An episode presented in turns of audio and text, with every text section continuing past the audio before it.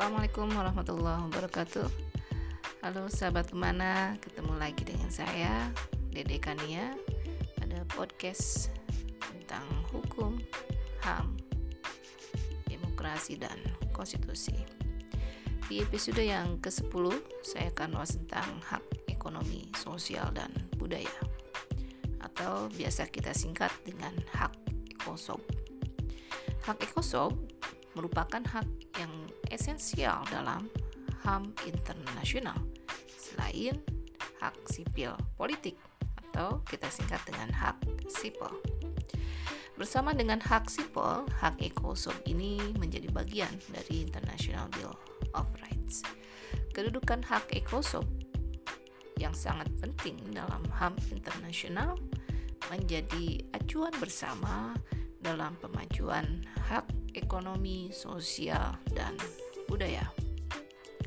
Hak ekonomi sendiri merupakan kategori HAM yang bertujuan untuk menjamin setiap umat manusia mempunyai kemampuan untuk menyediakan dan eh, menjaga standar hidup yang memadai secara konsisten dan bermartabat. Yang termasuk ke dalam hak ekonomi antara uh, antara lain adalah hak atas pangan, kemudian juga pelayanan kesehatan, jaminan sosial, pekerjaan dan lain-lain. Jadi kalau dilihat secara lebih mendalam, hak ekonomi ini sebenarnya bersinggungan langsung dengan hak hidup.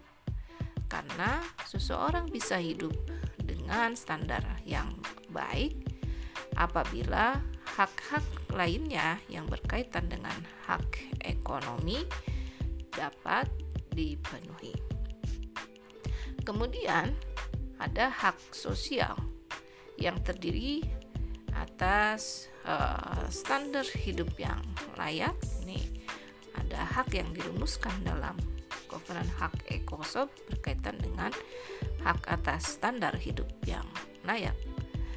Kemudian perumahan yang layak, dan makanan. Juga ada hak atas standar kesehatan tertinggi yang dapat dicapai, hak atas pendidikan, dan uh, juga termasuk jaminan sosial. Jadi, masalah jaminan sosial secara ekonomi juga harus dijamin oleh negara, makanya dia masuk juga ke dalam hak uh, ekonomi. Demikian juga tentang pelayanan kesehatan, dia masuk juga di hak ekonomi karena berkaitan dengan uh, cara pemenuhannya. Walaupun uh, dia termasuk juga ada bagian di dalam hak sosial. Jadi ya saling beririsan. Kita sudah bahas sebelumnya tentang uh, prinsip HAM interdependensi, kemudian prinsip indivisibility. Jadi, HAM itu memang tidak bisa dipisahkan satu sama lain, saling bergantung, bahkan kalau dilihat secara mendalam saling beririsan satu sama lainnya. Kemudian ada hak budaya. Hak budaya adalah hak untuk menikmati budaya sendiri dan berpartisipasi dalam kehidupan budaya suatu masyarakat. Hak budaya juga diartikan sebagai hak yang berkaitan dengan seni dan budaya. Tujuan dari hak-hak ini adalah untuk menjamin bahwa orang dan masyarakat, yakni setiap individu dan juga kelompok masyarakat, memiliki akses atas budaya dan dapat berpartisipasi dalam menentukan pilihan budaya mereka sendiri atau uh, untuk menjaga budaya yang sudah mereka pegang, yang sudah mereka jalankan. Hak budaya di dalam uh, hak ekosob ini terkait dengan bahasa, kemudian produksi seni dan budaya. Ada juga e, kaitannya dengan partisipasi dalam kehidupan budaya, warisan budaya, hak kekayaan intelektual, hak penulis, minoritas, dan akses ke budaya, dan uh, hak lainnya. Uh, di dalam pengaturan hak ekosop, tadi sudah kita bahas uh, secara singkat ya. Jadi ada juga hak lainnya yaitu ada hak atas pangan, ada hak atas air, hak atas perumahan yang layak, ada hak atas lingkungan yang sehat, ada hak atas kesehatan, hak atas pendidikan, hak atas pekerjaan, kemudian eh, hak untuk eh, melangsungkan pernikahan, eh, bantuan perlindungan keluarga, kemudian perkawinan yang sejajar bagi perempuan dan laki-laki, standar kehidupan yang memadai bagi setiap orang dengan terpenuhinya pakaian, perumahan, makanan yang layak. Berkaitan dengan kesehatan tadi juga ada hak yang uh, berkaitan dengan standar hak atas standar kesehatan tertinggi yang dapat dicapai bagi setiap orang maksud tertinggi yang dapat dicapai ini tentu uh, dilihat dari politik kesehatan dari masing-masing negara. Kemudian hak berpartisipasi dalam kehidupan budaya suatu komunitas atau suatu masyarakat dan hak untuk mendapatkan keuntungan dari kemajuan ilmiah di episode yang sebelumnya uh, saya sudah menjelaskan tentang hak yang bersifat negatif dan hak yang bersifat positif. Ada dua kubu ya. Uh, hak asasi manusia satu kubu, hak itu bersifat negatif yang dimasukkan ke dalam kubu ini adalah hak sipil dan politik di lain sisi, ada hak yang bersifat positif, yaitu hak ekonomi, sosial, dan budaya. Seakan-akan keduanya tidak bisa dipersatukan. Padahal, dalam hasil penelitian yang terbaru, kedua hak itu tidak dapat dipisahkan satu sama lain. Tadi saya sudah sebutkan berkaitan dengan sifat indivisibility dan interpendensi. Tentu, eh, apabila dihubungkan dengan klausul pengaturan dalam covenant hak ekosop, maka ya seharusnya cair. Hak itu satu sisi dia bersifat positif, ya hak ekosop itu satu sisi dia ada yang sifatnya positif harus dipenuhi to fulfill. Jadi negara harus memenuhi hak-hak yang disebutkan. Tetapi di sisi lain juga ada sisi ada sifat uh, negatif dari hak itu. Misalnya berkaitan dengan uh, apa? Uh, pekerjaan ada hak bagi orang itu untuk memilih pekerjaan yang sesuai dengan keahlian atau dengan minatnya jadi jenisnya freedom from. Jadi dalam hak ekosop itu bukan hanya diatur right to tapi juga ada pengaturan jenis hak freedom from. Termasuk juga tentang perkawinan itu mau menikah dengan uh, siapa ya. Nah akhirnya di dalam pengaturannya itu dibebaskan dan disejajarkan antara perempuan dan laki-laki. Itu menunjukkan bahwa uh, hak ekosop itu sebenarnya tidak selalu bersifat positif tapi ada hal yang bersifat negatifnya. Ini negara tanggung jawab negara dalam pemenuhannya tidak hanya berkaitan untuk melakukan sesuatu tapi juga bisa berkaitan dengan tidak melakukan sesuatu. Tadi misalnya dengan hak-hak yang uh, dicantumkan dengan klausul freedom from. Itu berarti pemerintah tidak boleh sesuatu, memaksakan sesuatu. Misalnya berkaitan dengan kebudayaan, sesu, uh, satu, satu setiap individu, setiap komunitas atau setiap masyarakat, kalau di Indonesia ada suku-suku, mereka harus dibebaskan untuk menjalankan uh, budaya yang sudah dipegang secara turun-menurun. Tidak boleh dipaksakan, harus berganti pakaian, harus berganti sistem adat, harus berganti sistem penyelesaian hukum. Tidak boleh seperti itu kalau memang mau menghargai uh, sistem kebudayaan mereka. Ya, kita lanjutkan um, dalam diskursus berkaitan dengan HAM uh, ekosop berbagai ahli ya banyak sekali ini ya, yang menyatakan bahwa HAM ekosop itu uh, sangat rentan uh, dilanggar dibandingkan dengan hak sipol hak-hak ekosop itu lebih rentan untuk dilanggar. Kenapa?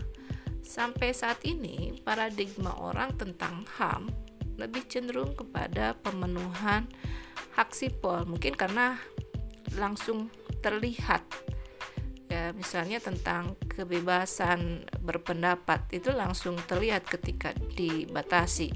Tentang hak hidup terlihat juga ketika dibatasi. Juga berkaitan dengan politik hak memilih hak dipilih juga sangat sangat transparan.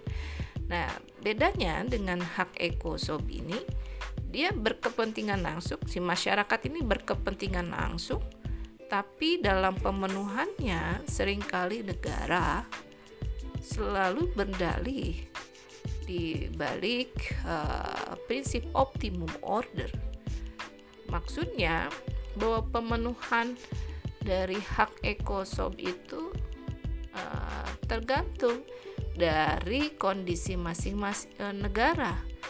Ini yang berbahaya karena dengan prinsip optimum order kalau ini dijalankan di negara yang uh, politik HAM-nya rendah, maka dia akan semena-mena. Dia tidak akan melakukan politik anggaran yang fair untuk pemenuhan hak rakyat. Sehingga ya dengan alasan optimum order itu dia akan memin dia akan menjalankan uh, uh, pengampunan atas dirinya sendiri ketika ada penagihan atau permintaan state obligation untuk hak ekosop. Uh, ini yang harus kembali dilihat ya, dicermati di kita bisa evaluasi lah bagaimana kondisinya di negara kita terhadap pemenuhan hak sipol dan hak ekosop. Ya kalau dilihat sekilas saja bisa dilihat bahwa tentang hak ekosop itu ramai sekali pemberitaan, ramai sekali ahli yang membicarakan.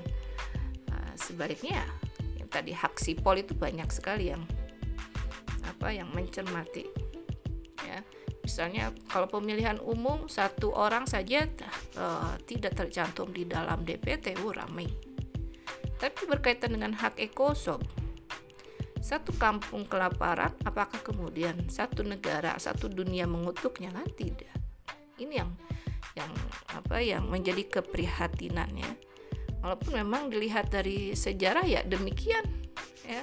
Sejarahnya juga menunjukkan bahwa uh, hak hak sipol itu yang pertama kali diperjuangkan. Baru kemudian hak ekosob muncul setelah hak sipolnya terpenuhi. Kita lihat nih sejarahnya karena karya Fasak menggolongkan uh, ada tiga generasi HAM. Generasi pertama itu terdiri dari hak sipol. Ini ada kebebasan-kebebasan yang diminta. Makanya dalam hak sipol itu ya uh, prinsipnya kan freedom from liberty. Kemudian generasi kedua masuklah ini hak sip hak ekosop yang kita bahas episode ini. Uh, di dalam prinsipnya meminta kesetaraan egalite. Kemudian di generasi ketiga ada hak-hak solidaritas. Uh, penggolongan ini ya kita lihatnya dari mana?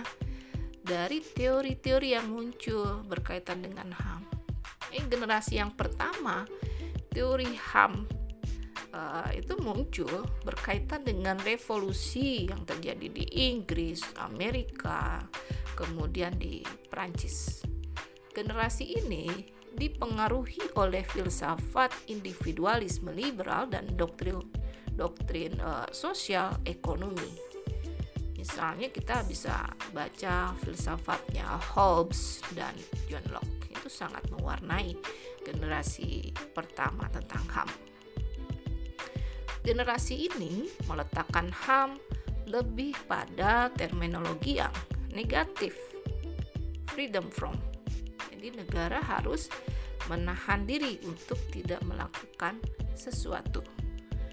Dibandingkan ya, eh, terminologi yang positif, eh, right to, hak untuk, ya, hak dari atau hak atas, karena memang pada periode tersebut kondisinya penguasa ya, kerajaan-kerajaan bangsa-bangsa itu masih berkelindan dengan penguasa yang otoriter menindas rakyat. Sehingga yang lebih diharapkan oleh para ahli itu adalah ketiadaan intervensi dari penguasa supaya martabat manusia lebih dihargai. Jenis HAM yang dirumuskan eh, pada pasal 2 sampai 21 DUHAM, Deklarasi Umum HAM, termasuk ke dalam generasi awal ini. Generasi kedua uh, yang tergolong dalam hak-hak ekonomi, sosial, dan budaya berakar pada tradisi sosialis yaitu di awal abad ke-19 di Prancis. Generasi ini timbul sebagai bagian dari kritik terhadap perkembangan kapitalisme yang mengeksploitasi kelas pekerja dan masyarakat kolonial. Ini pada masa masa uh, pemikiran uh, kapitalis sosialis ini ya muncul di abad uh, 1920 terutama ya boomingnya juga penjajahan ya, kolonialisme di dunia yang menjadikan negara-negara yang terjajah itu bukan hanya terpenjara, bukan hanya disiksa secara uh, sipilnya, hak-hak sipil dan hak politiknya, kemerdekaannya, melainkan juga berkaitan dengan hak-hak atas ekonominya. Uh, jenis-jenis hak yang digolongkan dalam hak ekosop diadopsi oleh pasal 22 sampai 27 Deklarasi HAM PBB. Kemudian, generasi ketiga. Generasi ketiga mencakup hak solidaritas yang merupakan rekonseptualisasi dari generasi sebelumnya, ini dua generasi sebelumnya. Ia dapat dipahami dengan cara terbaik sebagai uh, apa suatu produk pemikiran. Sekalipun ada beberapa yang sudah masuk ke dalam proses pembentukannya negara-negara yang sudah ma maju itu sudah masuk ke dalam proses pembentukan namun di beberapa negara terutama negara-negara yang mengalami kejatuhan atau negara-negara yang uh, uh, menjadi jajahan kolon kolonial uh, dia baru bangkit ya di abad ke-20 dan baru kemudian menyusun hak-hak solidaritas. Ini tercantum di dalam pasal 28 Deklarasi HAM yang mencakup enam hak sekaligus. Tiga di antaranya merefleksikan bangkitnya nasionalisme dunia ketiga dan keinginan untuk mendistribusikan kembali kekuatan, kekayaan, dan nilai-nilai yang penting. Kalau Asia Afrika, ya negara-negara di Asia Afrika itu ada konferensi Asia Afrika dan di antara rumusannya adalah berkaitan dengan solidaritas antar bangsa. Hak ekosob dapat dirumuskan berdasarkan berbagai ketentuan internasional, khususnya dalam Kovenan ECOSOC sebagai hak dasar manusia. Uh, ya, di dalamnya dicantumkan berbagai jenis hak yang berkaitan dengan ekonomi, sosial, dan budaya yang harus dilindungi, harus dipenuhi supaya manusia terlindungi martabat dan kesejahteraannya. Jadi kita dalam pembahasan HAM ini uh, untuk melindungi hak asasi manusia secara sempurna tidak bisa hanya berbicara tentang human dignity, martabat manusia. Kita juga harus berbicara tentang kesejahteraan. Kenapa? Human dignity akan sempurna apabila kesejahteraannya juga dipenuhi. Sebaliknya, kesejahteraan yang dinikmati oleh seseorang itu akan sempurna apabila diberikan juga martabat kebebasan uh, dari setiap orang. Indonesia sendiri sudah meratifikasi Kovenan Internasional tentang Hak Ekosob pada tanggal 28 Oktober 2005 dengan diterbitkannya Undang-Undang Nomor 11 Tahun 2005. Dan pengesahan ini menunjukkan bahwa Indonesia sudah menjadi negara bagian, uh, negara apa? menjadi peserta, menjadi negara pihak uh, yang mengambil bagian di dalam proses penegakan hak ekosob secara internasional di uh, Indonesia. Jadi uh, kita sebagai bagian dari masyarakat internasional mempunyai tanggung jawab untuk memenuhi hak ekosob ini kepada semua warga negara dan juga Indonesia karena sudah menjadi negara peserta dari Covenant ada kewajiban yang harus dilakukan di antaranya adalah laporan bagaimana hak-hak ini dilaksanakan, dipenuhi oleh negara. Dan ini berlaku setiap tahun laporannya. Hak ekosob dirancang untuk menjamin perlindungan terhadap manusia dengan sepenuhnya. Berdasarkan suatu pandangan bahwa manusia berhak menikmati hak kebebasan dan keadilan sosial secara bersamaan. Jadi, human dignity dan kesejahteraan.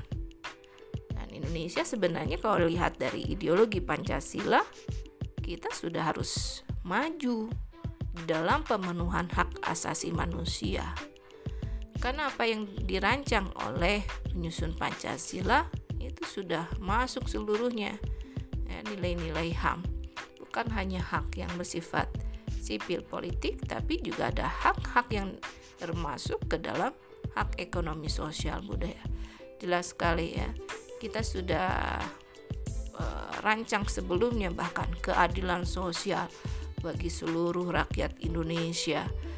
Uh, ini menunjukkan bahwa kita ingin mencapai rasa keadilan bahwa semua masyarakat Indonesia itu harus setara uh, dalam kesejahteraannya. Ya, ini yang harus dipikirkan ya, kemudian uh, diwujudkan oleh pemimpin bangsa ini.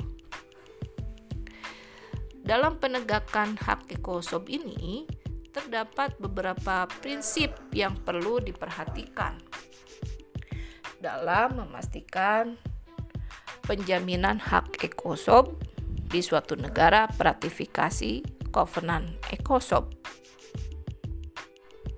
Prinsip pertama berdasarkan Deklarasi Wina 1993 bahwa hak ekosob tidak dapat dipisahkan dengan hak sipol karena kedua jenis hak ini saling bergantung dan menguatkan. Perwujudan hak ini tidak bergantung pada apakah hak ekosob merupakan hak fundamental atau tidak, melainkan apakah suatu negara punya kewajiban hukum merealisasikan hak-hak tersebut. Prinsip kedua, adanya perhatian kepada hak menentukan nasib sendiri, self-determination. Ini menjadi hal penting sebagai bagian dari hak dasar e, negara yang berdaulat untuk mampu membina integritas teritorialnya. Implikasinya pada hak ekosob adalah menjadi hak setiap orang untuk secara bebas mengembangkan ekonomi, sosial, dan budaya, termasuk bebas untuk melakukan kegiatan-kegiatan sosial, ekonomi, dan budaya. Yang ketiga, prinsip yang ketiga adalah prinsip non-diskriminasi. Dalam prinsip ini ditegaskan bahwa negara memiliki kewajiban untuk sesegera mungkin memenuhi hak ekosob bagi warganya dalam prakteknya, mungkin pemenuhan kewajiban dari negara dilakukan secara bertahap. Namun, beberapa kewajiban strategis dari Covenant Hak Ekosob harus diterapkan dengan segera. Prinsip non-diskriminasi ini didasarkan atas prinsip Limburg yang uh, memang dimungkinkan ada pengecualian secara terbatas berupa kebijakan khusus yang diambil semata-mata untuk suatu individu atau kelompok yang dibutuhkan bagi terciptanya keadilan dalam menikmati hak-hak ekosob. Kebijakan khusus tidak dimaksudkan untuk mempertahankan hak yang terpisah bagi kelompok-kelompok dalam masyarakat Uh, jadi ketika tujuan telah tercapai, maka kebijakan tersebut harus dihapus. Jadi kalau dalam hak uh, politik itu ada affirmative action terhadap perempuan berupa uh, kuota 30% yaitu sebenarnya diskriminasi tapi bersifat positif. Ini juga di dalam pemenuhan hak ekosob uh, berdasarkan prinsip Limburg diperkenankan uh, diskriminatif ini penghususan kepada satu golongan uh, penspesialan terhadap hak terhadap satu golongan tapi tujuannya adalah untuk meningkatkan uh, kemampuan atau meningkatkan daya uh, daya apa ke, keberdayaan dari masyarakat ya, atau dari satu komunitas. Nanti kalau sudah tidak diperlukan ya harus dicabut lagi ketentuan tersebut. Prinsip Limburg juga menuntut penerapan Covenant uh, internasional tentang ICOSOB ini um, supaya negara dapat memastikan bahwa hak penghidupan yang minimal bagi semua orang terlepas dari bagaimanapun kondisi tingkat pertumbuhan ekonomi negara itu harus dipenuhi. Kemudian Prinsip yang keempat, bahwa negara memiliki kewajiban untuk menghormati, to respect, untuk melindungi, to protect, kemudian juga untuk memenuhi, to fulfill, dari hak-hak ekosob warganya. Dalam konteks ini, maka negara menjadi aktor utama yang memegang kewajiban dan tanggung jawab untuk mewujudkan hak ekosob. Sementara warga negara adalah pemegang hak. Jadi negara itu pemegang kewajiban, warga negara adalah pemegang hak di dalam hak ekosob itu. Ya apa pun kewajibannya, kewajibannya untuk memenuhi atau kewajibannya untuk uh, membebaskan. Nanti karena karena yang bersifat positif untuk fulfill Uh, tapi juga ada untuk menghormati to respect di antara penghormatan itu adalah menghormati kebebasan seseorang untuk memilih melakukan atau tidak melakukan sesuatu. Negara diberi kesempatan dalam pemenuhan hak ekosob sesuai kemampuannya. Namun, tadi ya sesuai dengan prinsip optimum order. Jadi ada uh, apa? Ada standar memang dalam pemenuhannya sesuai dengan kondisi atau kemampuan negara. Namun harus diperhatikan ada kewajiban yang harus dipenuhi secara langsung dan ada juga kewajiban lain yang ada yang harus dilaksanakan secepat mungkin. Ada prioritas. Mana yang harus dilakukan sesegera mungkin, mana yang harus dilaksanakan segera mungkin itu yang harus uh, menjadi prioritas yang paling utama. Jika suatu negara peserta tidak mengambil langkah saat dibutuhkan, maka negara tersebut melanggar covenant. Dalam hal ini, ya, pendapat sebelumnya yang menyatakan bahwa uh, hak hak yang bersifat ekosob itu tidak bisa dituntut ya akhirnya uh, apa tidak dapat diterima lagi. Karena Covenant menyatakan bahwa uh, pelanggaran terhadap hak ini dapat dituntut ya. Jadi negara tidak bisa berdalih impunity berdasarkan optimum order itu. Kalau memang di, dianggap mampu ya. Kalau memang dianggap paling penting uh, paling mendasar. Mau tidak mau itu yang harus dijadikan prioritas. Jadi uh, berdasarkan pembahasan kita tadi di dalam pemenuhan hak ekosob ini uh, sebenarnya yang paling penting ini berkaitan dengan uh, pemenuhan ya. Yaitu adanya ketersediaan, keterjangkauan fisik maupun ekonomi dan juga tidak boleh ada diskriminasi. Uh, baik itu secara kuantitas maupun secara kualitasnya. Juga berkaitan dengan hak-hak yang bersifat budaya mereka juga harus diterima uh, hak dan dilindungi dihormati hak-hak uh, dari individu atau komunitas budaya. Kalau kita ada suku-suku budaya suku-suku adat itu harus dilindungi hak-haknya tidak boleh ada uh, upaya untuk mencerabut uh, hak mereka. Misalnya kalau hak yang berkaitan dengan budaya, ada juga yang beririsan dengan hak yang bersifat uh, sosial dan ekonomi. Ini berkaitan dengan tanah. Uh, semua masyarakat adat itu kan punya tanah-tanah uh, ulaya, tanah-tanah adat yang merupakan warisan dari leluhur mereka. Mereka di, harus diberikan kebebasan untuk mengelola lahan mereka dan tidak boleh ada campur tangan upaya untuk mengurangi, mereduksi hak-hak tersebut. Kalau ada ya, itulah pelanggaran negara ya eh, terhadap hak-hak ekosob yang juga termasuk dalamnya adalah kebebasan itu termasuk hak hak sipol. Ini pelanggaran suatu hak tidak bisa kemudian hanya disebutkan sebagai uh, hak uh, ekosop saja atau hak sipol saja, tapi ya keduanya ya. Oke, okay, um, cukup sampai di sini dulu pembahasan tentang hak ekosop. Nanti kita bahas uh, lebih mendalam lagi ya, ada jenis-jenis hak yang ya, perlu kita cermati lah bagaimana penegakannya di Indonesia. Tadi yang seperti saya singgung di akhir, ada hak uh, masyarakat adat, juga hak atas lingkungan itu ya, di antara hak yang juga harus kita bahas selain hak atas kesehatan ya. Oke, uh, sampai di sini sahabat Humana. Semoga kalian uh, tetap sehat-sehat ya, kemudian juga tetap uh, berbahagia walaupun ya keadaan kita masih belum tentu kapan kita bisa terbebas dari uh, pandemi ini. Oke, sampai jumpa. Assalamualaikum warahmatullahi wabarakatuh.